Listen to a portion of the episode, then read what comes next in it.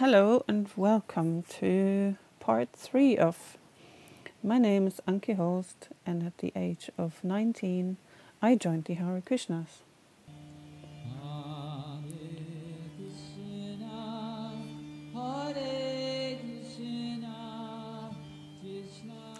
This is part three, and in order to illustrate why and how things got bad, I will talk about my some of my darkest times, and I will also talk about some philosophy, the basic philosophy of the Hare Krishnas, and why it's so bad for you. This will take, I have decided, this will take the form of a Bhagavad Gita lecture. But I'll tell you some stories first. We're now in 1993. Um, I'm based in Cologne in the temple that we opened, and every May and every August, uh, we all packed up in our vans and went to the farm that the Hare Krishnas owned there in the Bavarian forest. It's near Passau, and it's very much in the corner of where Germany and the Czech Republic meet. I love those festivals. We went uh, for two specific festivals. In one was in May, which was the appearance day of a specific form of Krishna, uh, half man, half lion, which was worshipped there. Very few places in outside India worship that kind of form, and we felt very special for doing that. And in August it was uh, Krishna's appearance day with uh, Janmashtami, which of course is also celebrated uh, with fasting and feasting and everything.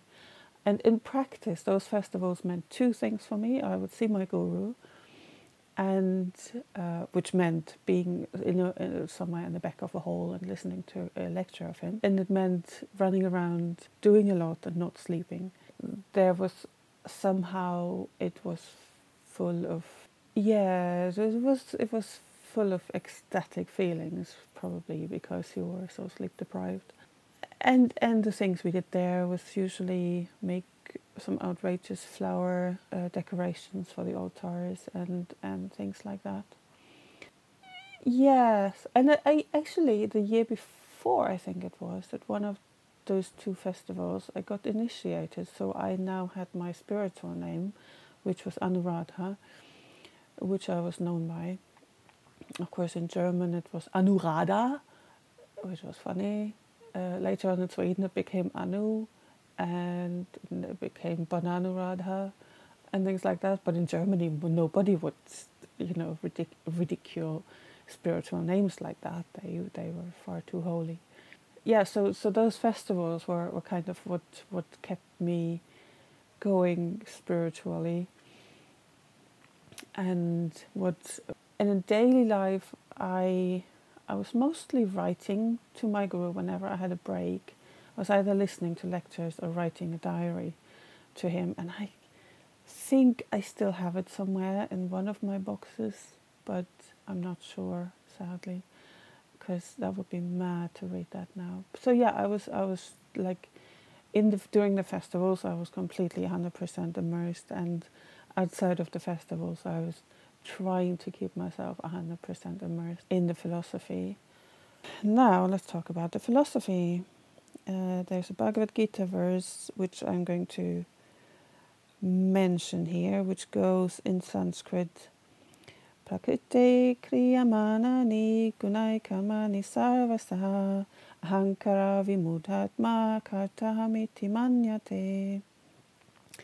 This is um, chapter 3, text 27, and the translation from the Bhagavad Gita as it is by Bhaktivedanta Swami Prabhupada goes something like this The bewildered spirit soul under the influence of these three modes of material nature, thinks himself to be the doer of activities which are in actuality carried out by nature. Here goes the philosophy. The spirit soul, which is us, is part and parcel of God, but it's a minute part. And currently, in our current position, we have forgotten, which is why we are here in the material nature suffering, from death, disease, and all that. And whatever enjoyment we're feeling is only illusion.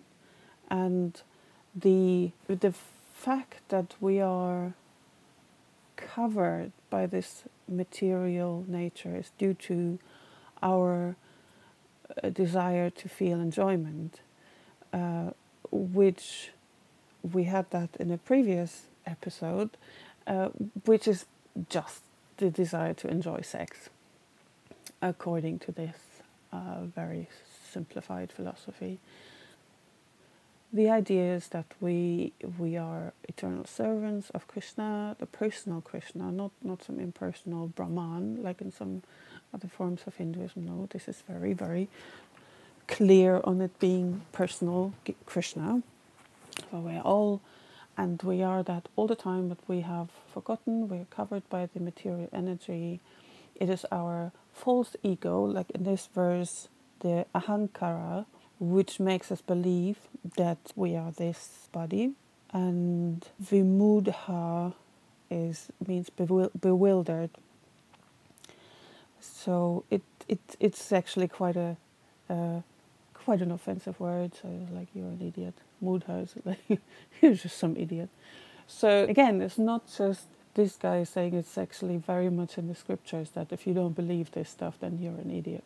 Yeah, so we have the mind, which according to this, uh, you know, like we have these English words, but we need to always specify what we mean by them because even, you know, mindfulness will mean something different. So in this case, the mind is the thing that's, that runs the senses, but which can be conquered by intelligence.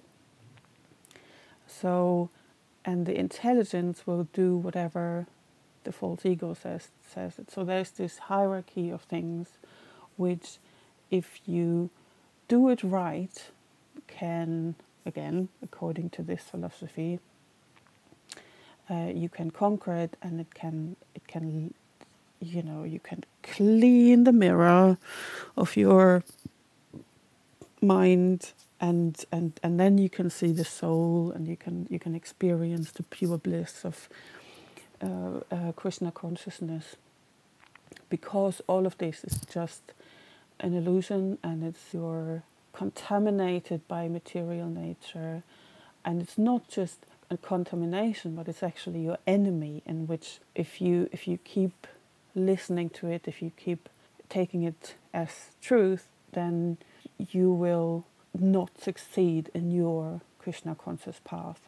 So that's why if any feelings that you have are automatically illusion. Any anything anything you you you feel anything all the things that normally would keep you from harm, all the things that tell you not that this is no this is painful, this is upsetting, this is this is not right, all of this stuff, you now don't believe that anymore. And that's why it's so harmful.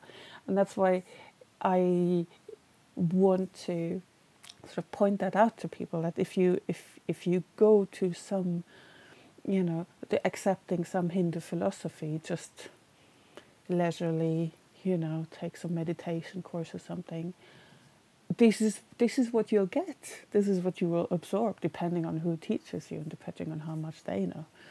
But the the Hare Krishnas have really perfected that in terms of teaching it and, and not just teaching it, but actually planting it into your whole psyche, so that a lot of people never leave it. Like they physically leave, but they don't leave this stuff. And I know that because I was in there, and these are the decisions I made. So, for example, when it came, came to going to Sweden, I wasn't even able to think outside of, well, this is, this is clearly what, what Krishna wants, right? Because the authorities in this, in this model of, of, of belief, the authority becomes your your spiritual authority. So it's because you don't know what's good for you, because everything that you wish is coming out of your false ego, and it's it's it's meant to keep you in the material world. The wishes of the of your authority and your spiritual master become uh, what runs your life. If if you really take this thing to the to to its logical conclusion, which I did, then that, that is what runs your every decision. That that is what what runs your life. That's why things ended up as as as badly as they did. Right. So just to recap, we have the material world, which is illusion, which is bad. We have the Society for Krishna Consciousness, which offers you the path to follow if you want to clear this bad things uh, away from your yourself and, and you want to experience your actual self again and your Krishna conscious self and and you want to conquer and you want to transcend the the different modes of nature which are just there to keep you uh, keep you caught in it. And you want to do you want to do that. That is all you want to do. You don't want to do anything else and so when it came to going to Sweden, doing the, yeah, following instruction, then of course I was doing that. So this was my journey to Sweden. Uh, so this is me. I had been like a full time member of this thing for three years now, and I wasn't even able to ask for to get my travel paid. So I packed my bags. I had like two cases and a couple of boxes, and I had just enough money to get me to the ferry from North Germany. I think I think I did I I don't remember the first part of the journey, but I remember getting on the ferry from Sassnitz to Trelleborg and finding a lorry driver who was going up to Stockholm, who who took me and you know it's an eight hour trip, and I went with my cases and boxes and, and went on his lorry and he dropped me off somewhere in Stockholm and I called the the Swedish guys that had no idea and then picked me up from somewhere and, and took me to took me to the temple. And uh, that was my move to Sweden, uh, early January 1994. And in Sweden, things got very, very different very quickly. So we're talking about this a publishing house uh, slash temple. This organization was run very differently from our German organizations. The the boss of the whole thing was a German dude. And I say dude because now it's also easy to talk about. But yeah, they had again, with the Hare Krishnas, because they are not part of the material world, they don't feel like they are part of material law either. So wherever they can circumvent the law, they will. So, so this place had officially charity status, I think, but they had a lot of very iffy business dealings and we all kind of knew that they kept a, a, different set of books in a in a in a secret flat that nobody knew where it was. The guy had tried to marry a 14 year old girl before, but was stopped by it by some other people. Yeah, so he was running the thing like a kind of little little dictator, and I came in there. He had he had all his his his little directors running their little departments, and I came there. I was given a room in the in the in the main house, and had to try and find my way through this weird organization where before I was p- pretty much believing that all of this was working for me on some level. And I think when I was there in the first couple of months already, it was clear to me that this is this has this is this is horrible. I I was I was I was getting into again because I was I was burnt out. I was also under the impression that I had no yeah. So you know how can you deal with other people if you don't think that you're right in anything.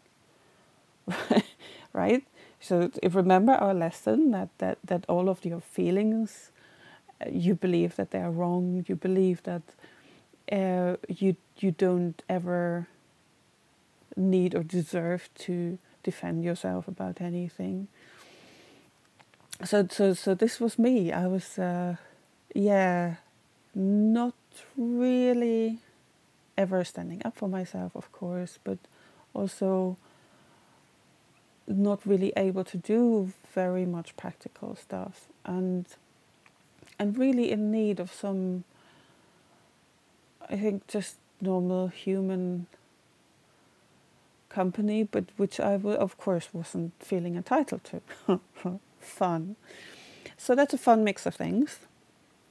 And uh, of course, then I've I've I was required to follow the full temple program, which again we never had in Cologne because we opened that thing ourselves. So we could say that the 415 in the morning, yeah, I don't think so. We have to go out and work all day. But in that place, it wasn't like that because it wasn't under my control in any way. So, so, so I was required to get up uh, whenever and, and, and go to the, you know, and if you didn't, you would immediately get in trouble. And I think it wasn't so much that people would actively speak to you, but people would definitely, you would definitely go down on the, on the ratings of, of people's valuation of, of your character, which then affected all sorts of things. So I was I was doing that, but then I was also feeling like a zombie for the rest of the time. And then you tried to sleep, and then you couldn't sleep, and so yeah, and well, and I have to point out, so this was outside of Stockholm, where in the middle of January, it was light for about three hours of the day. That probably affected me a lot, and it was cold.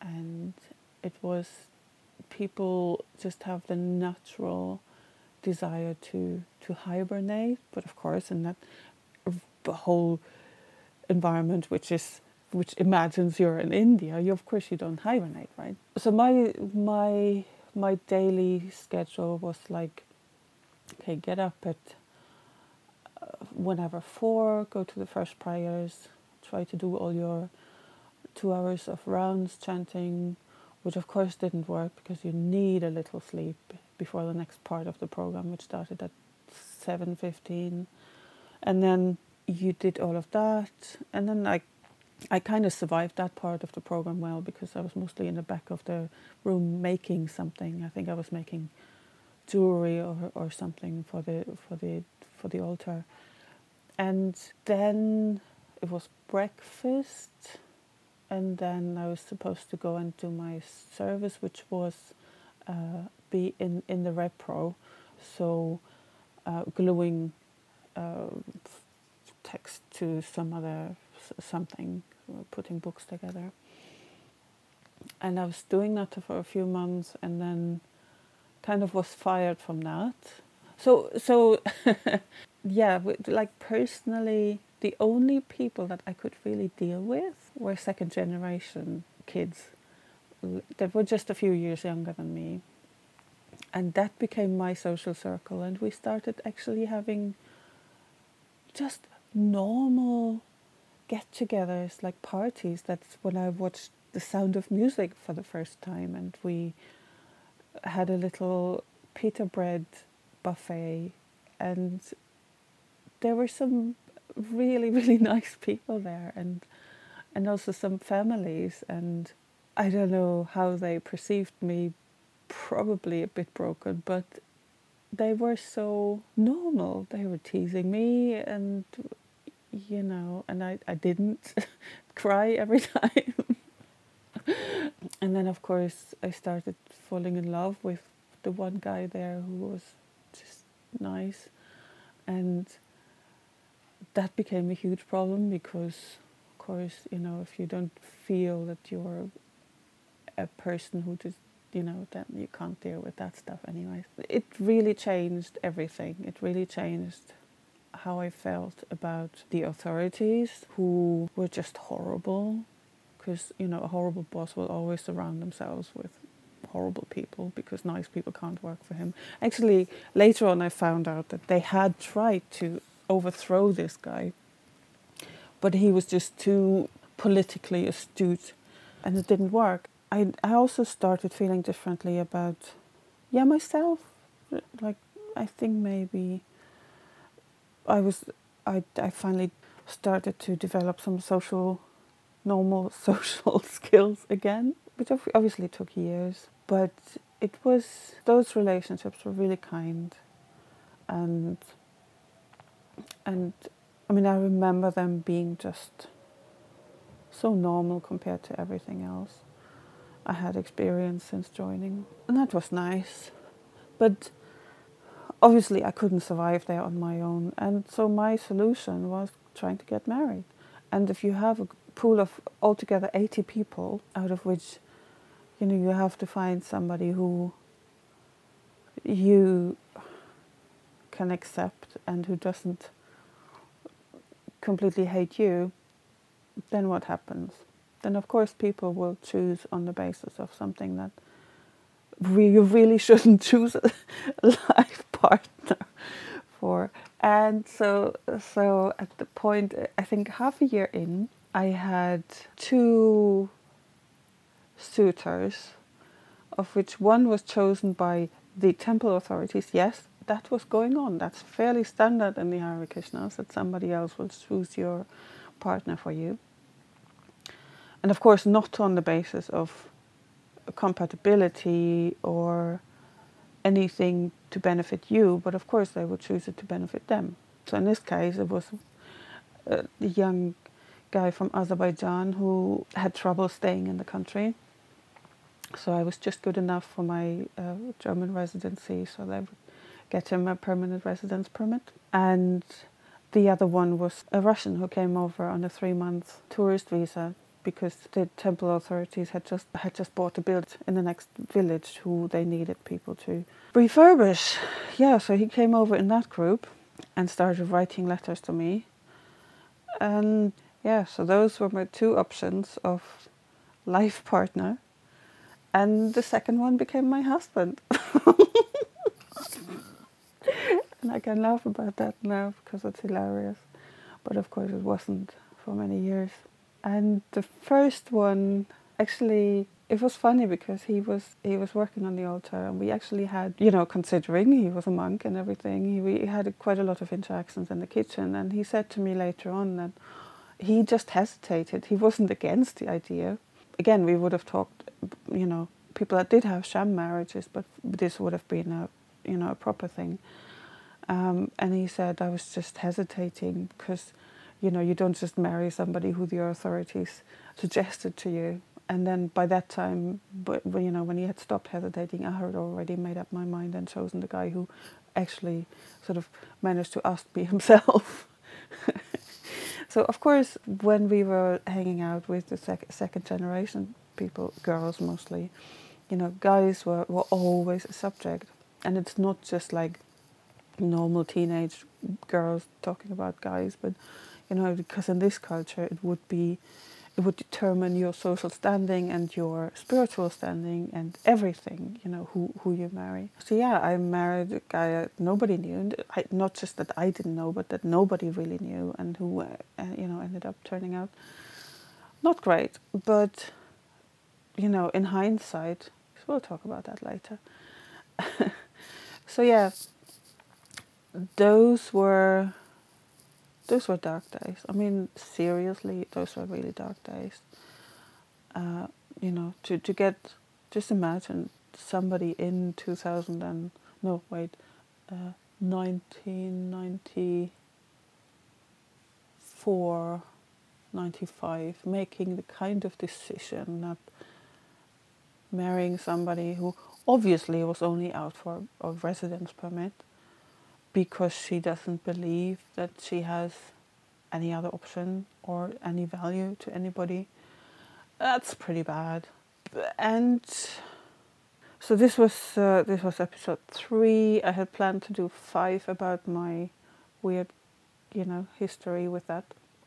So in the next two episodes, I will talk about recovery and how that worked kind of and and uh, arrive at where I am now.